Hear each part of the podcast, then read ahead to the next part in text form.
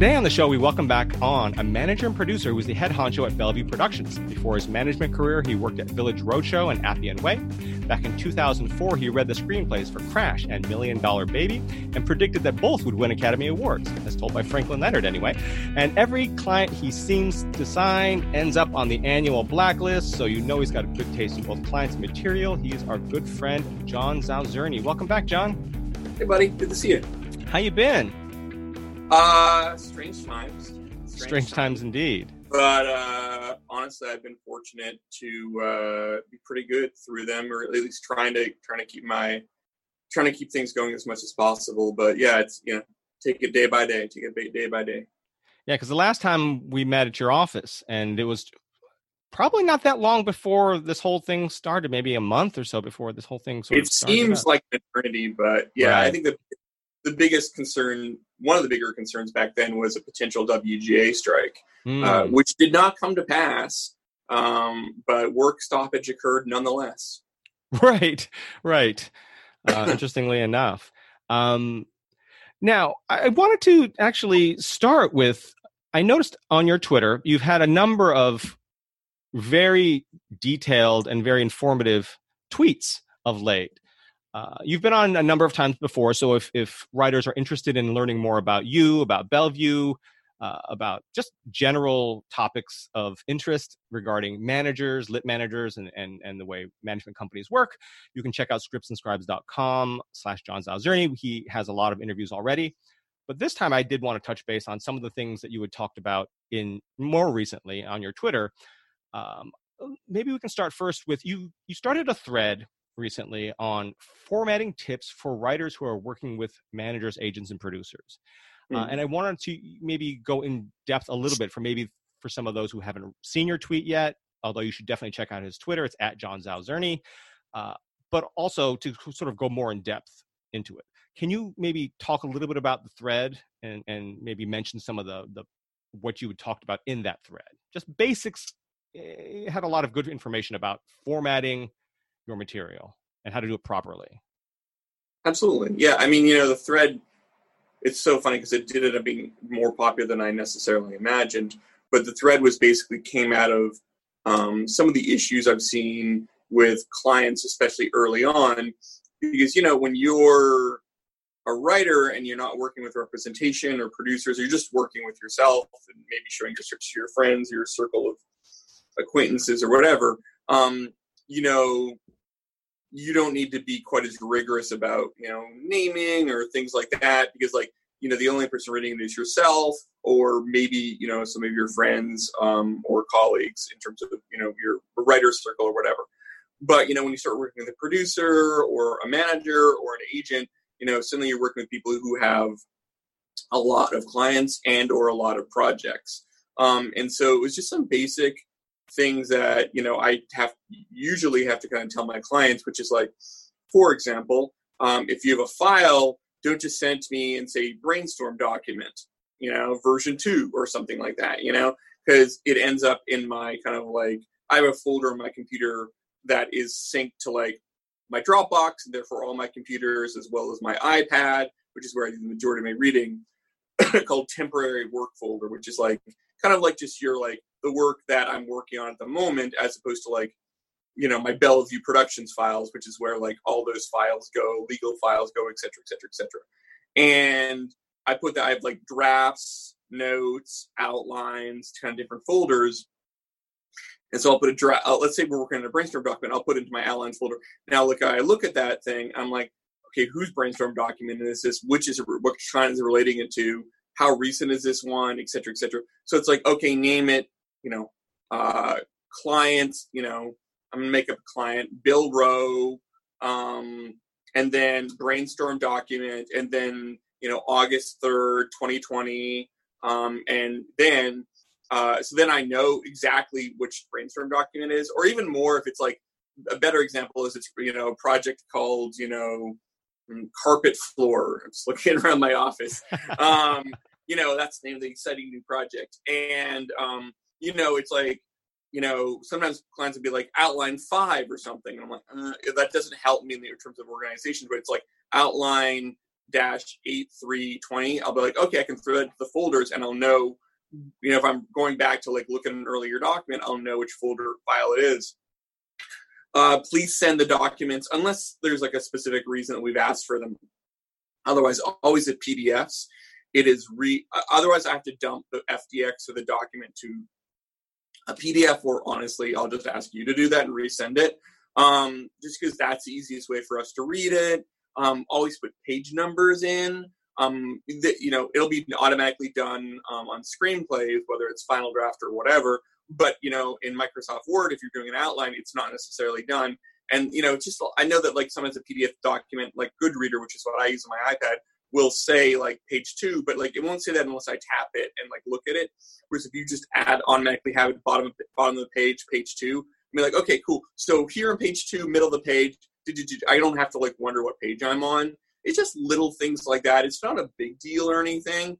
And there are things that can get resolved really quickly, but they're just little things that I think A, are helpful to your reps and or producers, and just make you look a little more polished, a little more professional. The biggest one that has been an actual issue is what I would call is revision mode in Final Draft, and I'm sure there's a similar mode in other screenplay programs. And that is essentially, let's say you've done a first draft, I give you notes on it, and you're doing a second draft or a rewrite or whatever, obviously. At that point, you want to throw into revision mode. So any changes you make are starred, and I can tell, oh, like, there's a bunch of changes on page 2, there's no changes on page 3, so on. And that is the standard across the industry. You know, executives, directors, everybody, they don't want to reread the script from scratch and try to figure out themselves what's been changed. They want to be able to know immediately upon glance, okay, this changed, okay, this didn't change. You know what I'm saying? And that's just something you need to learn, because it will, if you're going to be a professional screenwriter, which is obviously, I mean, I assume the goal of most people, that's something you're going to need to learn, you know, for when, and certainly when you go into production, and when what's called locking the script, so they're not adding kind of pages and scenes. It's like there's a locked script. Those scene numbers are connected to a schedule, to, you know, all kinds of other things, and you can't just like add things without people noticing. So it's definitely going to come into play if you were to have a movie go into production.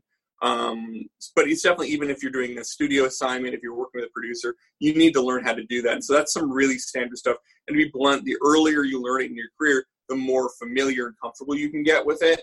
And yeah, so like when I have a client send me a revised document, certainly a revised screenplay, I need to see what's changed easily. And if they haven't done it, I just ask them to do it. And you can go back in and do it after the fact, but it's a pain in the ass as opposed to automatically being done. And then with Microsoft Word, I personally find their revision mode difficult. But all I need is, I need to tell when I glance at it, whether it's like the text has been highlighted in red, which is usually where revision mode is, or if it's just been, I tell my clients just to bold the new stuff, and that way I can look at the new outline and be like, oh, this has changed, this has changed, this has changed. And that way I'm not rereading. People sometimes are like, oh, well, I want you to read the whole thing in full so you really understand. But the real simple fact is, like, if I've read it before, just the brain of the eye has a natural thing where, like, oh, I've read this before, I'm going to skip. Because, oh, this is old information. And if you change a single sentence in there, I can skip over it because I don't notice what's been changed. And also, it's really irritating to have to do that. And, you know, you just want to be cognizant and you know, thinking towards the people you're working with, especially when you consider that, wow, this may be the only thing you're working on. It's probably not the only thing they're working on. And you want to make it as easy as possible for them to give you coherent, thoughtful notes. Right. Absolutely. And then the other thread that I saw more recently on your Twitter that I thought was extremely helpful and useful for a lot of writers out there is when you're talking about the aspects that separate casual, quote, writing for fun screenwriters from professionally minded ones, and the difference being intention of writing. Can you go into that a little bit about what that thread was about, and maybe elaborate on what you talked about in the thread? Of course, yeah. So you kind of came to me because I was talking to a friend who's a film manager, and he was asking me about, he said one of his clients had thought about kind of doing a music biopic, you know, which obviously I produced and or developed a lot of those, some of which have been on the Blacklist, you know, so on and so forth. And so he's like, oh, how do you do that? And what do you think? And I was like, well, why are you doing this? Like, oh, well, it'd probably be pretty easy to get it in the blacklist, which, you know, maybe, maybe not. I've had music biopics that didn't end up in the blacklist. I've had scripts I was like, oh, this is definitely the kind of thing that people are going to really connect to, and it could end up on the annual blacklist, and they don't. So there's no like guarantee whatsoever that like you write this subject matter, it ends up in the blacklist. It's not just the subject matter. It's also your ability to write it, whether or not the subject is interesting to the reader, you know, the readers out in town, and so on and so forth. But then I asked him kind of the more important question, which is, well, does your client want to write, is a music biopic, as I mentioned, does she want to write more music biopics after that? Oh, no, she really writes thriller or sci-fi or whatever it was. And I was like, well, then what's the point in getting on the blacklist and becoming well-known for writing a music biopic?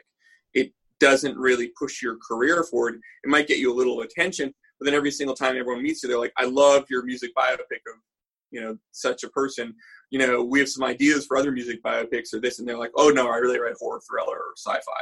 And it's like, okay, well, that's not how I became aware of you, you know? And so what I was thinking about was like writing with intention. And there's multiple kind of layers to that. The first is, you know, and the more simply is write the kind of screenplays that you want to be known for. So if someone's like, you know, so let's say you love horror screenplays, you write a great horror screenplay, it ends up selling and or getting made or on the blacklist or what have you, or people just read it and like it. Then you want to be able to say, oh, you liked my horror screenplay? Great. Here's a bunch of other horror ideas I have. Or you have a horror idea? Great. I love to write horror. And it's a really simple thing. You know, it's you know, Hollywood is very simple. If you've directed a music movie, they're going to bring you more music movies. You've directed a action movie, they're going to bring you more action movies. No one's going to Michael Bay or David Fincher with romantic comedy ideas, you know? And nobody, you know, very few people, you know, we're going to, you know, vice versa, bring a romantic person well-known for romantic comedies, you know, dark sci-fi ideas, you know, which isn't to say that hasn't happened, but I think those directors had to fight against the flow to get those things done, to kind of reinvent themselves. And so, you know, the same thing is true of writers. And, you know, as I've often said, it's better to be on a list than to be on no lists, you know? Which is the people who's like, I read everything. And it's like, great, but why don't you become really well known for one thing? And you can obviously reinvent yourself. You know, I think Scott Alexander, Larry Karaszewski were really well known for the Problem Child movies, and they didn't just want to do that. And so they ended up, you know, kind of having an idea for a project with Ed Wood, which obviously became the movie Ed Wood. And then they became the biopic guys. They've written Man on the Moon. They've written Dolomite. They've written, there's something else that was awesome that they wrote. But anyways, People versus Larry Flint. So, you know, they're very well known for that. And so it's like what I had written in my thread was, how does the script you're writing now set up the next script you're going to write, the script you want to write after, and kind of introduce people to your talent and what you do very, very well, you know? And, you know, I think that intention of being like, okay, I want to see – I'm not just writing the thing that I want to write because like whatever. I'm writing the thing that I feel like I want to be known for, that I intend this to be a stepping stone for the next step in my career.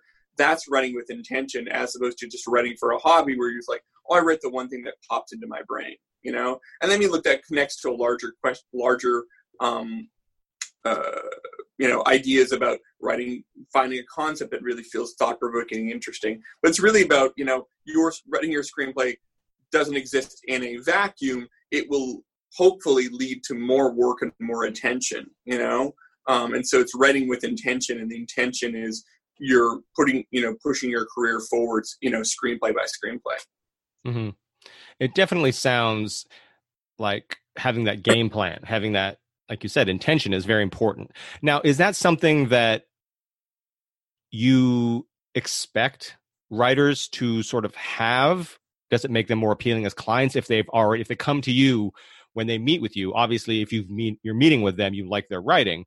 But when you're meeting with them, if they come to you and say, okay, so you liked my horror thriller, whatever, I've got this horror thriller script, a second spec, I've got these other horror spec ideas, and meaning they are staying in their lane. They have an idea. I'd like to go to this company and this company because I think that I meet their sensibility. They had this film come out last year. I have something that I think is similar, or I read in the trades that they're trying to develop a sequel to this, and I think I have a great pitch idea or something like that. Does that make them more appealing as a client rather than coming to you and saying, okay, what do you think my career should be? You know, and then trying to mold themselves to whatever you sort of push them towards. You know, I would say it definitely makes them, I don't know if I'd say more appealing. It's helpful is what I guess I would say. I would say I would actually flip it, and I'd be like, where problems can arise if I've read your horror thriller and you're like, cool, that's great. I want to write a wacky comedy next. You know, I'm not as concerned. One thing I always say is like, I don't really need you to have 5 screenplays before you approach me. I just need one really good one. And what I really prefer is one really good one, and then 2 or 3 ideas at least for what the next one is that feel like a natural offshoot of the screenplay that I love. But if I meet someone and they're like, I loved your horror screenplay, and they're like, cool, I'm writing a wacky broad comedy next. I'm like, that's a problem, because I don't really understand how the horror thriller led me to believe that you could write a wacky comedy, because those are very different skill sets. And that is more often the issue, where if someone's like written a horror thriller and, you know, if they don't have any ideas, not great, but like if they don't, and I can have a conversation with them, we can start coming up with ideas for the next thing, and they want to write a horror thriller thing next, or something that I like this whole kind of spectrum of genre. I would say on one end is horror. On the other end is broad comedy.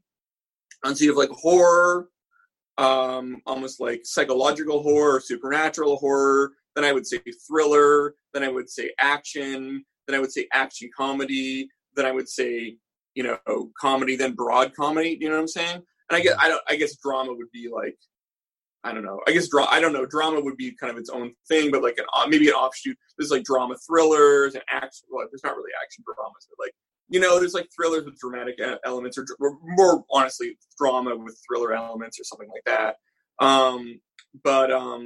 Yeah, you know, it's more like that's a spectrum essentially. And so, if you want to jump from one, if you wrote an action movie, you want to write a thriller. Okay, that makes sense to me. Do you know what I'm saying? If you're an action movie, you want to write a horror movie. Okay, that's a little bit bigger of a jump. If you want to jump all the way from horror all the way to comedy, broad comedy. Okay, that's like, that doesn't make sense. The math doesn't add up in my head, you know, necessarily. The same way that if you heard that a famous horror writer was writing a broad comedy, or a famous comedy writer was writing a horror, you know what I'm saying? Actually, there have been occasions of that existing, but it doesn't happen very often. It is more the exception than the rule. No, there are writers who can do everything, but again, those are exceptions, and it's important to start kind of with that. So like, do I need people to come in and be that way? Absolutely. No, but it's helpful. But I would say the negative, the inverse, is actually the not good thing, which is the people who come in and are willfully the other way, which is like, oh, the thing that I wrote, I have no interest in that, pushing my career forward in that direction. I only want to write this other thing that's completely radically different. That's more where you have an issue. Mm-hmm. Now, you mentioned the lists and writers getting on lists being a very good thing, or a list, I should say. Yes. Very few writers are on all kinds of lists. It's usually you're on a list, maybe 2, if you're really good at comedy, and then maybe action or something like that. But can you describe what are these lists, who has them, and why it's important for writers to try to get on these lists, and how many writers are on the lists? So first off, there's no one list that's kept by all people at the keeper of the list or anything like that. Every executive, every person has their own list. You know what I'm saying? But like, it's the same way that if I asked, you know, any of your listeners or you, name me like 10 great action directors, right? You just come up with a list. You'd be like, okay, I really like Ridley Scott, or I really like Gareth Evans, or I really like, you know, Gina Prince Blythewood because of the old, or whatever, you know what I'm saying? You're like, here's these great action directors. You know, you would have your own list. And so there isn't like one uniform list that you've got to get on. And like, it's held by the keeper of the list in the deepest bowels of Hollywood. It doesn't exist that way. What I mean is essentially like the list in the executive's head, you know, which usually, by the way, is governed by the movies they've seen and the screenplay they've read. You know what I'm saying? So hopefully this executive has read your screenplay, and hopefully they loved your horror screenplay. They're like, you know what, that person's really great. Make sure they're on my horror. I want to write them. They're on my horror list because I think they're really. So when they think like, oh, I have a cool horror idea, or just read a great horror book, or remaking a great horror movie, they're like, hey, who's the 10 writers that I like the most who are horror writers? It just comes to them, you know. So there is no like one list or anything like that. It's more just like an informal thing that an executive might. Executives might keep lists, or they might just have like a list in their head, you know. So I would say, for example, just an example as a person who's done this because she's really specialized in it, is like, so take my wife, who's also my client, Elise Hollander, who wrote, who kind of broke in by writing Blonde Ambition, which was this biopic of Madonna in the early years of Madonna, which obviously, you know, Elise and I were talking about, it's kind of two things. Most obviously, it's a music biopic of a famous musician and her rise to fame, and has a lot of music in it. It also, I would say, was a story of a woman, a badass woman, in a very male-dominated field, in a very misogynist, sexist, and patriarchal time, in a patriarchal industry, who kind of overcame that. And so it kind of launched her, I would say, specifically on two things, which is writing badass, great female characters who overcome obstacles, and obviously music, you know, biopic kind of stuff. So if you look at the things she's written since then, Queens of the Stone Age, which I think spoke to her kind of writing badass female characters going up against a male-dominated industry. And I think she did an amazing job of that. And that screenplay, I think, expanded her a bit more into thriller and action and darker material. But, you know, she also did a rewrite on a kind of a music-based project called Talent Show for Universal. You know, we sold a K-pop movie to 20th Century, formerly Fox and Fox 2000, which is, you know, a K-pop, you know, music movie. She wrote something called Murder on the Dance Floor for Sony, which also the same people she did Queens of the Stone Age for, which is kind of like a murder mystery with music and dance elements. So it speaks to like both the kind of thriller stuff she did Queens of the Stone Age, as well as her music kind of background and that kind of stuff. Yeah, and then she's working on something right now that I can't talk about, but it's also another music thing. So I would say if you're putting together a list of, you know, obviously, you know, badass female writers of great female characters, you know, Elise is probably on it, but 100%, if you put together a list of people who write music, you know, music movies, whether it's a music biopic and a Blonde Ambition or Bohemian Rhapsody, or even if it's just a movie that has musical elements, you know, she, you know, that's what she's doing with her K-pop movie. That's what she did with Murder on the Dance Floor. So like she has done those. And so, you know, as you might imagine, you know, as our manager, I get brought, you know, up where people are looking for Elise to write it. And to be fair, like, there is a pretty broad spectrum of things because I think people really appreciate her writing and aren't just sticking her into that one box. But I would say a good chunk of it is music-based stuff. And if you are developing a music-based project, there's a very good chance that Elise is on your list, especially if it's female-oriented. The same way that, like, Anthony McCartan, who wrote Bohemian Rhapsody, it was just announced today that he wrote on spec and they just sold to Sony the Whitney Houston biopic, right? So I would assume if you're doing a music biopic list, Anthony McCartan's got to be right at the top of that because he's writing the Bee Gees movie. He wrote the Whitney Houston movie. He wrote Bohemian Rhapsody, you know. He's also a great writer who wrote The Two Popes and wrote The Darkest Hour. So he kind of has, you know, breadth and he's not just one thing. But it's just how those kind of things go about being on those lists. And, you know, you want to kind of start off and you kind of start off kind of, you're the bottom of the list, but you're on the list. And then hopefully through continued success, you move up that list until you're like the person or you're one of the people to write. Like if you're going to write a political movie and you had all the money in the world, then why wouldn't you put Aaron Sorkin on the top of your list? Do you know what I'm saying? Right. Like that's just obvious, right? If you're going to write a biopic, you know, do a biopic of a famous influential 20th century figure, especially if there's a kind of a political element, you put Aaron Sorkin on there. There's not even a question about that, you know, if you could afford it, if he even writes things that he doesn't direct anymore, you know? So it's just one of those things. It's not as insidious or as secret as it necessarily think. It's merely as simple as when I say 10 great horror writers, who's the first people that come to the executive's list, executive's mind, I should say. Right. Yeah, and it comes into play when they have a project that's in development or they're trying to develop something like that. That's when they start taking meetings and they start at their list based on their budget, like you'd say. I mean, honestly, what happens a lot is most of the time they're thinking of the people they've already met, which is why it's so important to do general meetings and all this stuff that I think early on in your career, you're like, why am I going on what we call the water bottle tour, the Evian tour, where I'm meeting all these millions of executives. But down the road, a year down the road, 9 months down the road, they're like, oh, who do I want for this? Oh, yeah, I met so-and-so. They're great. I would love to work with them. You know, they're cool. They also do take meetings, especially if you're well known for doing a certain kind of thing. But I would say probably half the list is people they've already met before and they know, you know? Right. And their writing sort of gets them on that list or gets them the meetings with the executives who can make these decisions. What are some tips or advice you have for writers who may not feel comfortable in a face-to-face in meetings? And obviously, oh, I remember that writer. I liked their writing. And I really liked them when I met them, but maybe writers who may not feel as comfortable in person, who may, or actually now, obviously, it's a little different, obviously. Yeah, well, we'll go back to like one of these days, it'll go back to normal, but yeah. Right, but advice for writers who may be more introverted or may be more shy or may have other issues, how can they sort of reverse that chasm? You just don't be, just stop it. You know what? I would say, and I remember having a conversation with my old boss, Andrew Marlowe, who wrote Air Force One, Hollandaise, the writing is what gets you in the door, but your attitude, your openness to collaboration, your ability to connect with other people, that's at least 50% of it, you know? I mean, when we've talked about what I look for in clients, I look for people who are talented writers. That's what gets them in the door. But I look for their attitude and their kind of like collaborative ability and their ability to connect with people in the room. That's a big, you know, that and drive are the two other big chunks of it.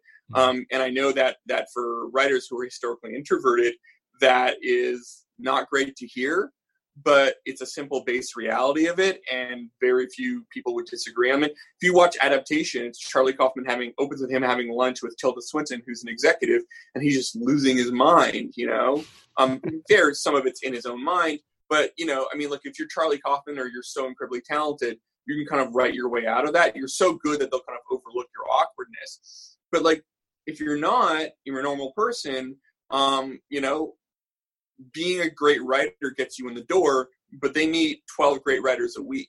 You know what I'm saying?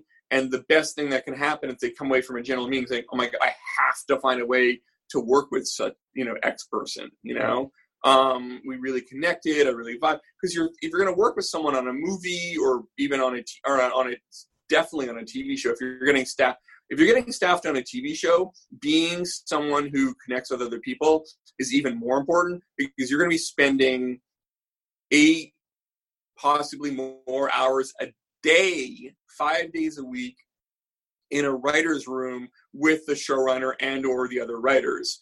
And they better like you because, my God, if that person is a weird personality, that's a lot to deal with, you know?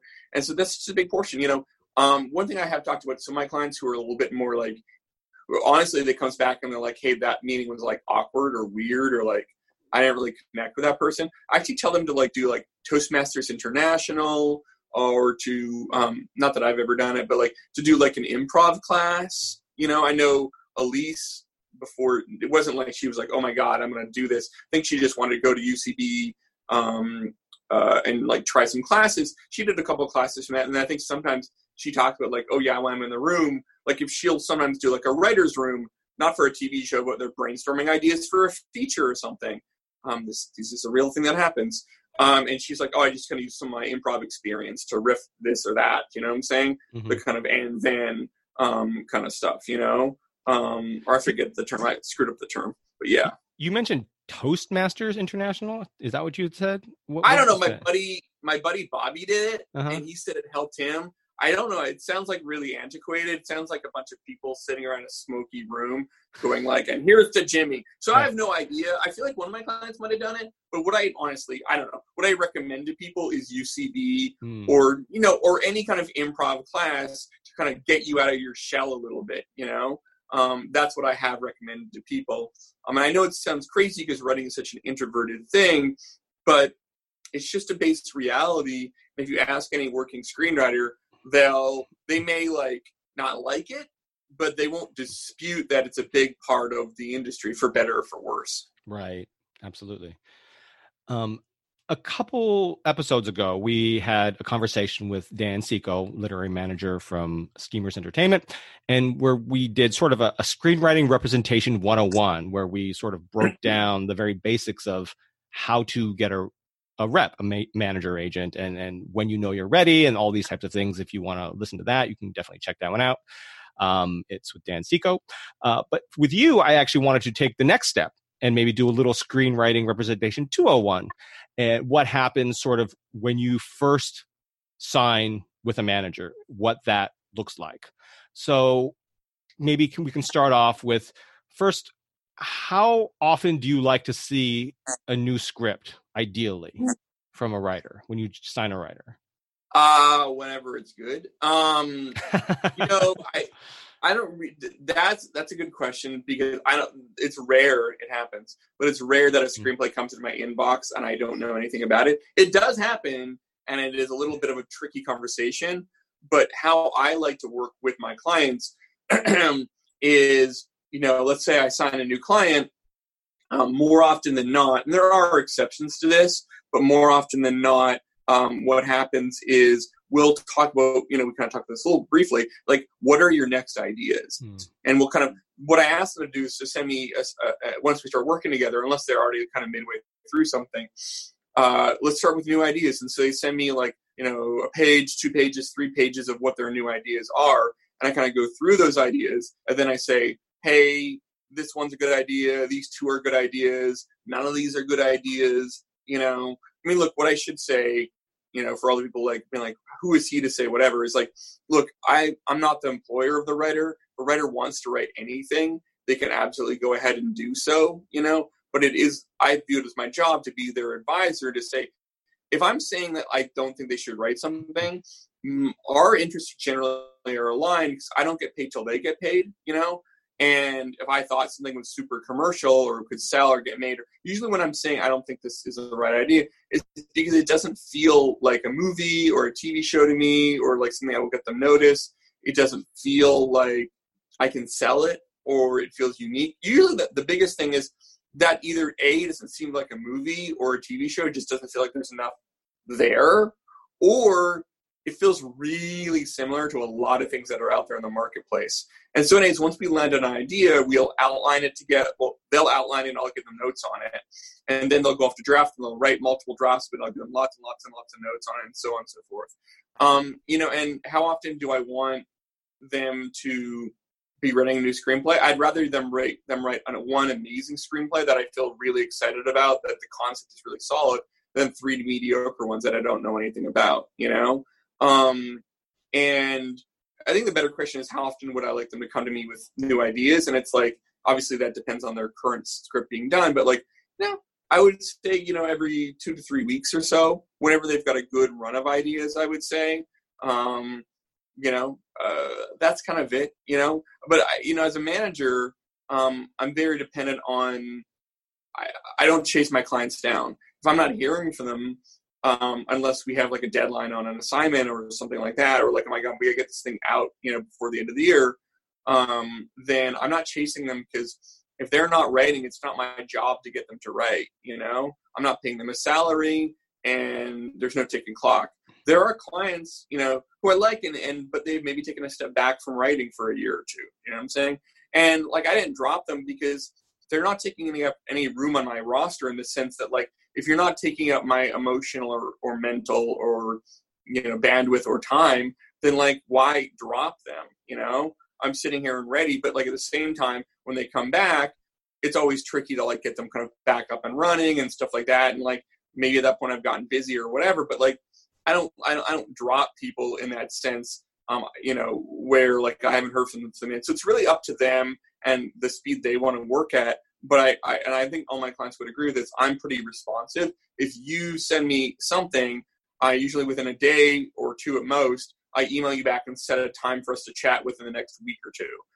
And then we discuss it. Cause I like to set I will email and be like, let's set a call, or, normal times a meeting, before I've even read the material. Cause I know I'm going to read it and have thoughts on it. So why wait until I've read it to schedule something? So I'm very responsive. But at the same time, it's in their hands. It's how they want to operate. Mm-hmm. And you had mentioned having ideas as a writer, coming in with ideas, and then you guys can go through and filter, and you can sort of expound on those ideas in terms of what you think is most commercial, what feels most like a film or television idea, that kind of thing. And then they can go off and write.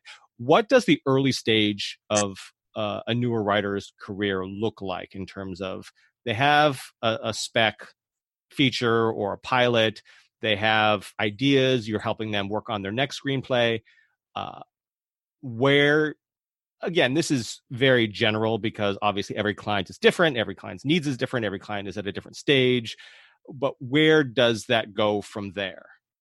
You just signed them on their roster. Yeah. So, there's kind of one kind of question, kind of gateway question, kind of end up in, and I talked about this in my intention thread. A lot of times I'll sign a client, however I find them, and I'll read a screenplay and I really like the screenplay, but I don't think it's necessarily a screenplay that I want to take out to the town and show everybody. Because I like the screenplay, I like the voice in it, I think they're talented, but I don't think the screenplay itself is something saleable. I don't think it's something that I can walk out and sell easily.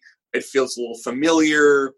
It feels uncommercial or small, but I think they're really talented. So a lot of times I honestly, maybe half, if not the majority of the time, that's the scenario. It's like, you're talented, but I don't think this script is conceptually usually reflective of your abilities. And I want to make sure that when we make that first impression that people are like, whoa, oh my God. You know what I'm saying? Because I bring them like a screenplay that's like well-written, but interesting. They're like, well, what do I do with this? And then I'm like, so then I would take another 9 months to bring them the next one. They're like, oh yeah, I already met this person. Cool. When I bring them something, I want it to be like, whoa, like really launch them on the scene.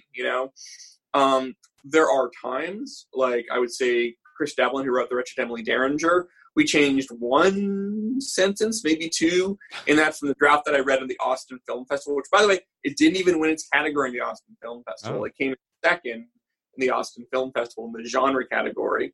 But that ended up getting him reps at UTA. That ended up on the Blacklist. That was such an amazing screenplay that everyone in town read it. It wasn't commercial. It was really weird and different, and I was described as Heather's if Tim Burton had directed it. It's an amazing screenplay. But we also knew, I think there's a world where that one day might get made. It's got a great director and actor on it now.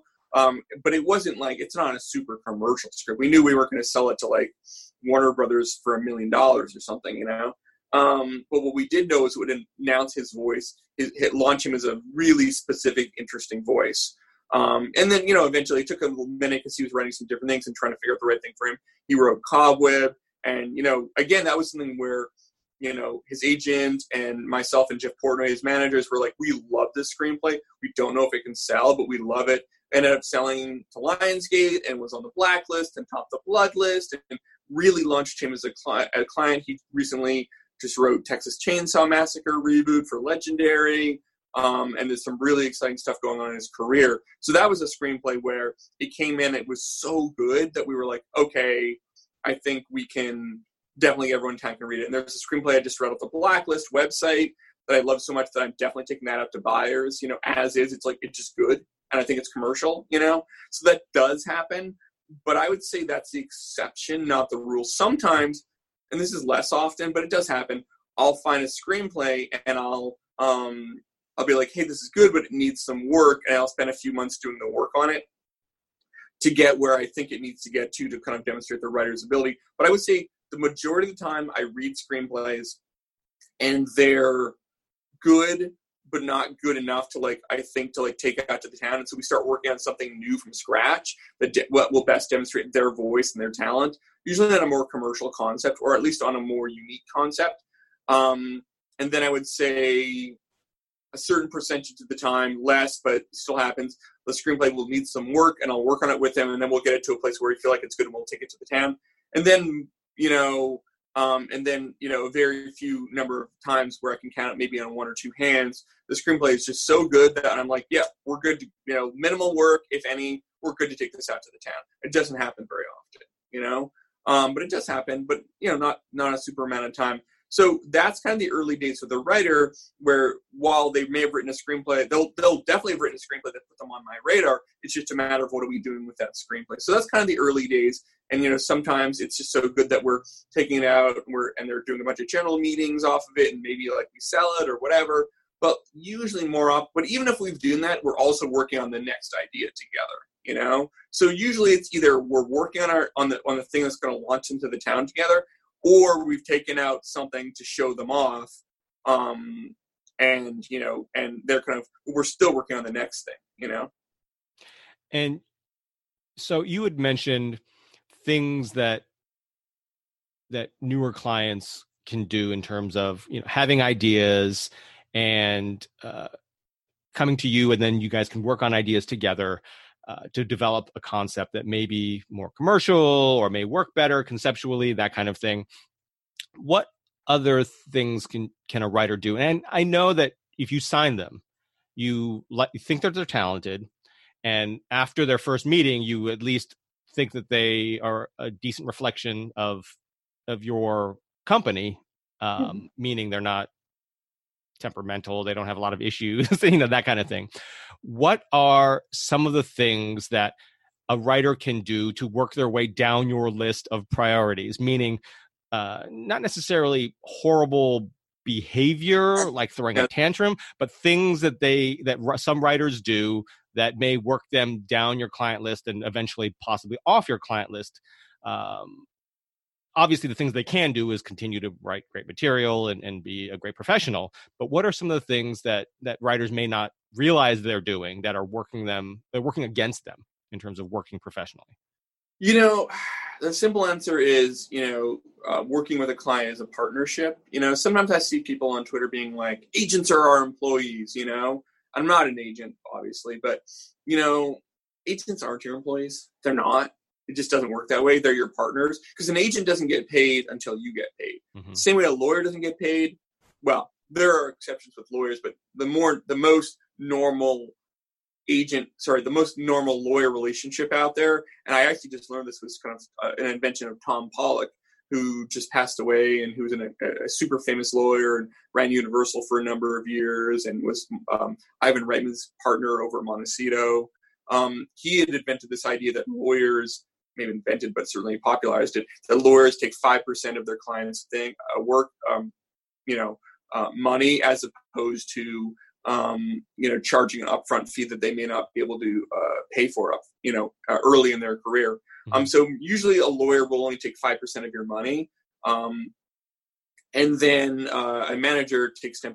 But anyways, my point being that, like, you know, agents, lawyers, managers, we're not your employees because you're not paying us anything. We're your partners, and it's a partnership. And obviously, at the end of the day, the writer is the person who creates material, but it's our job to advise and to try to sell and to try to make the money. And so for me, where I have had issues is when clients, like I said, I'm not their employer, but like at a certain point, if they're kind of going against what we've discussed or what we've promised or how they've said things are going to go constantly, then it's a little bit like, well, what's my point being here? Because you're not listening to me. It doesn't seem like you value my advice. It seems like you do the things that we ask you not to do. Trust goes away. I did have a client recently where I don't want to go into too much detail, but, you know, because I think they're a really good person and a really talented writer. But it just became clear that I don't think I was the right person for them, or at least the relationship wasn't perfect, because we had worked out an idea they were going to write. We spent a long time outlining it, and then they just decided they didn't want to write it after, you know, spending 3, 4, 6 months working on it. Wow. Really disappointing for me, because I'd put a lot of time and energy into it, and they just walked away from it and wrote something that we had discussed them not writing. And they were like, here you go. I just did it without telling you. And it was, you know, a kick in the teeth. And I had also introduced them to agents, and they were emailing and talking to those agents without me being on those emails. And then the agent was reaching out to me, who's like, we're close. We have a lot of clients. I brought them to this agent and saying, hey, did you know about this? Have you read this new pilot? No, I haven't read this new pilot. I don't even know it existed. You know what I'm saying? Because I wasn't on the email. And that was a conscious choice that the writer made, not to inform me on that stuff. So when it stops feeling like we're working together, and it feels more like working at cross purposes, or what your agenda is radically different from mine. Simply put, when the trust is gone, that's when you have an issue. I have had clients write screenplays without telling me, here you go.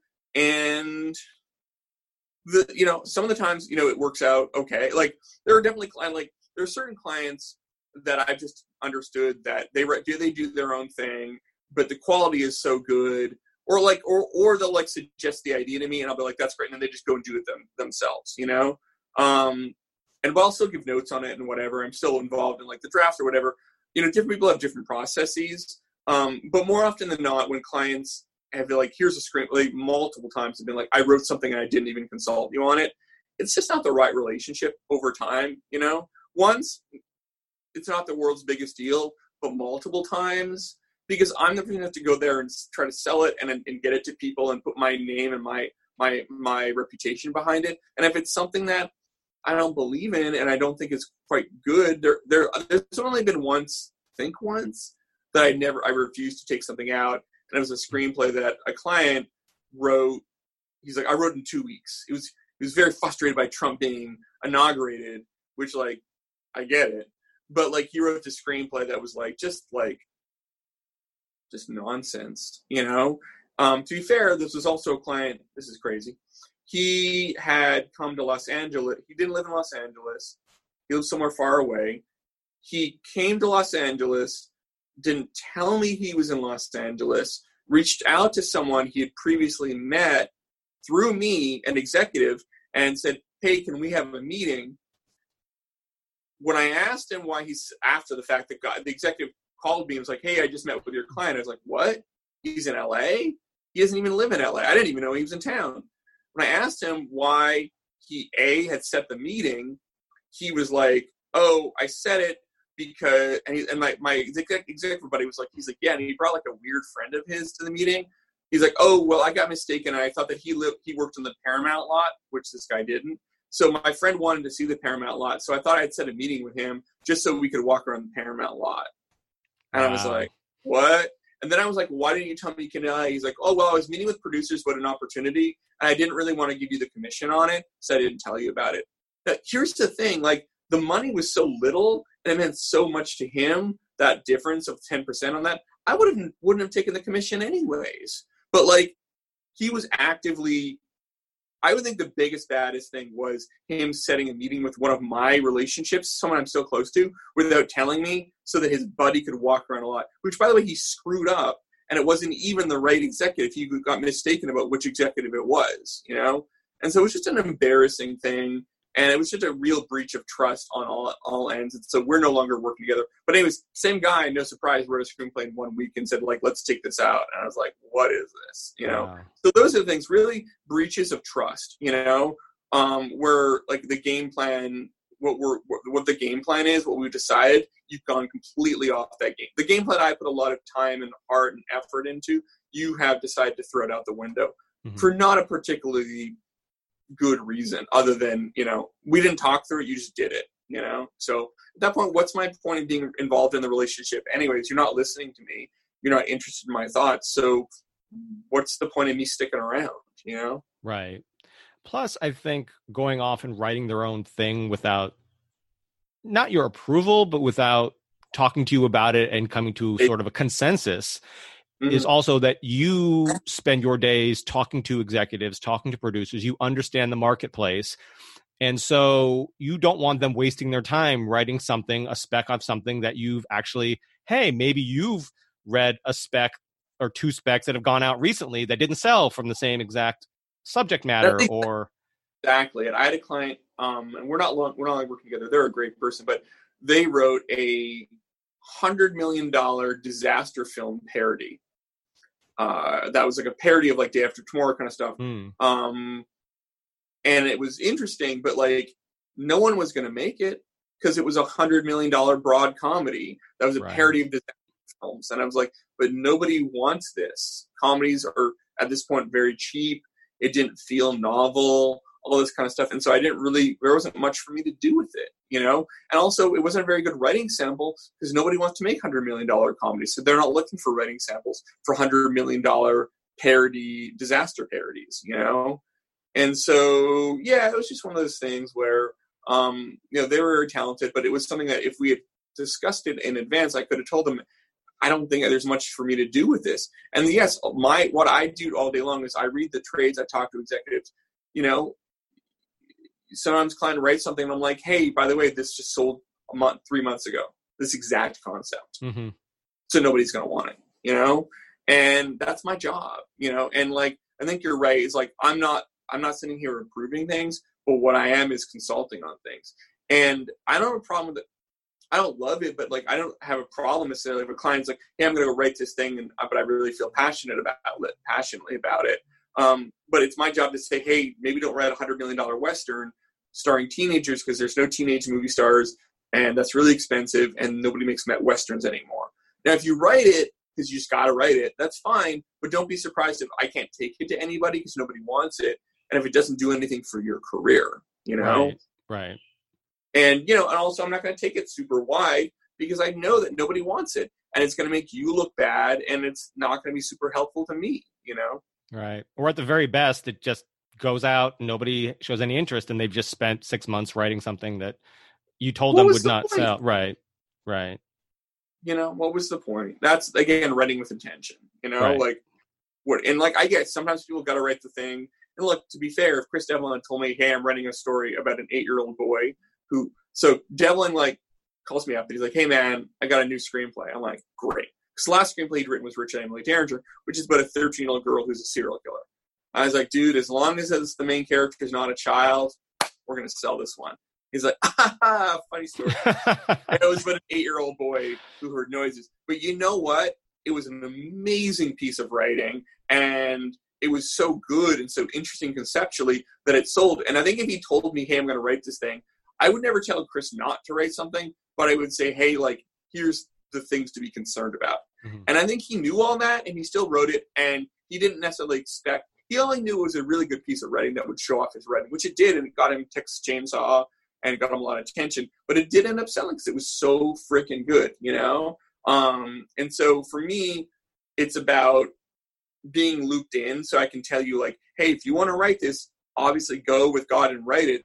But like, here are the downsides to writing it. Mm-hmm. And here is what you can expect with it. And Chris absolutely knew it was a tough sell, but you know, it was also an amazing piece of writing. So even as a writing sample, it was very unique, you know? Right. So like that was a good thing. We definitely knew, I knew it was going to end up in the blacklist because it was just so beautifully written. I mean, if you've read the screenplay, which you absolutely should, this is insane, but like, there's no periods in it.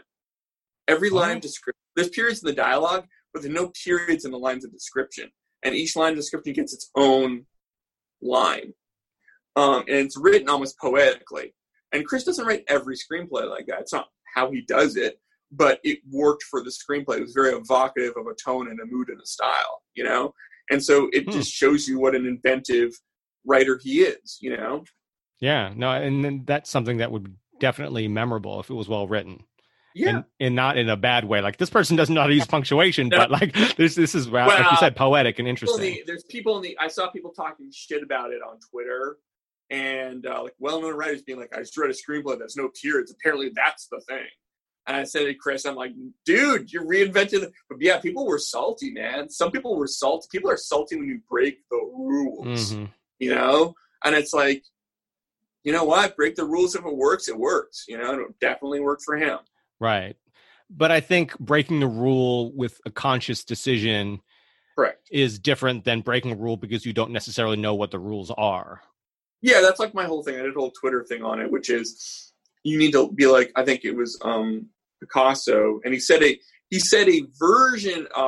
much more poetically, but the iteration was you need to learn the rules so you can learn how to break them. Mm-hmm. You know? I need to learn how to paint so I could unlearn how to paint, you know?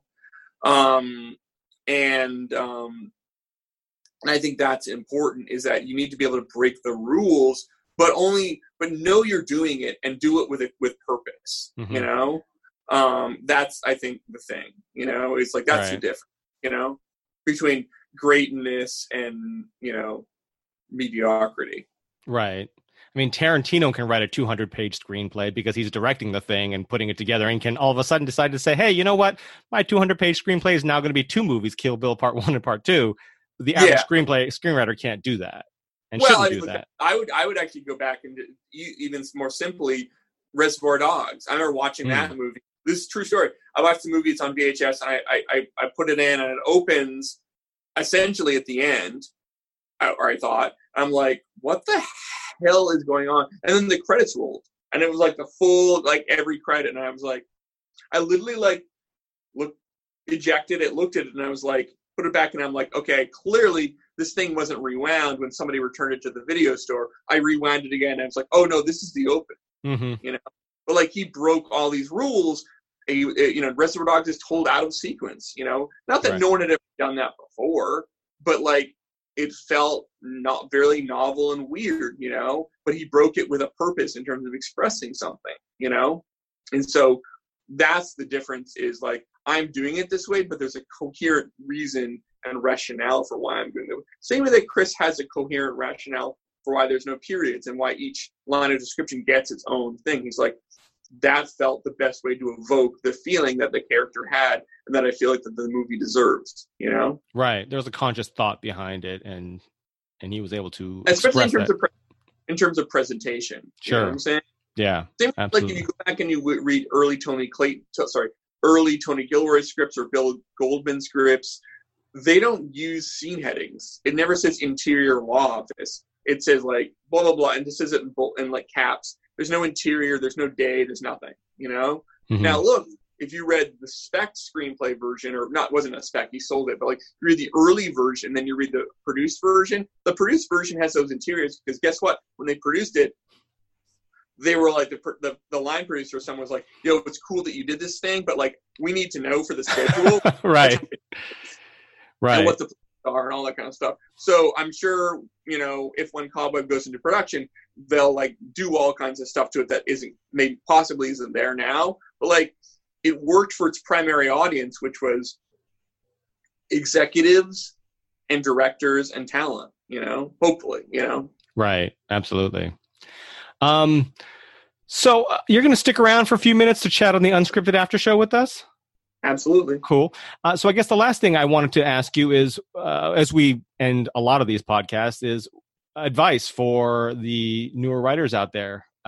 What advice do you want to give them? Words of encouragement. Follow my Twitter thread, my Twitter persona. I'll give you all the advice you need. No, I mean, I feel like I'm like, that's what I do all day long on the Twitter thing, which is really, it's interesting. If there wasn't a pandemic, I am 100% sure I would never have been as active on Twitter. So that's kind of been an interesting outgrowth of that whole thing. Yeah, I mean, like, it's simple. Read as much as you can, write as much as you can, watch as much as you can. You know, if you want to become a better writer, that's the way to do it, is read as many screenplays, obviously, as you can. But, you know, read books. You know, read articles, read the newspaper, read plays, read anything, read any good writing, you know, and that'll make you a better writer. Watch as many things, whether it's, you know, obviously movies or TV shows or even short films or plays or what have you. And then write as much as you can. And, you know, it's a, you know, if you want to like lift more weight, you got to keep going to the gym. You know what I'm saying? And it's the same thing with being a writer. You write your first, that great bit from Writing for Fun and Profit by Lennon Garant, which, you know, I just did a little thread on. I said it was like the number one book that writers should read. And it's a phenomenal book. And one of the things they say is, you know, write your first screenplay, make it as good as possible, put it in a drawer, go and write your second screenplay.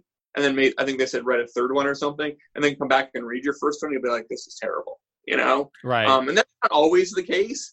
This is a little thing I don't talk about too much because it makes people insane. But the first screenplay that Elise ever wrote was Blonde Ambition, which somehow like, you know. But, you know, more often than not, that's the case. That's certainly the case for most people, you know. I mean, Elise had been writing like short scripts and stuff like that, so it didn't come out of nowhere for her either, you know. but yeah, it is one of those things where like you just do those things, and that's how much what makes you a better writer. You know, that's it. Right. And actually, definitely do follow John on Twitter at John Zaozirny. That's JohnZaozirny. And if you have questions about the craft or business of writing, send us a tweet to @scriptscribes or an email to ask@scriptsandscribes.com. Thanks, John. As always, it's great chatting with you, and we'll catch up with you in just a few minutes on the Unscripted After Show on Patreon. And thank you all for listening.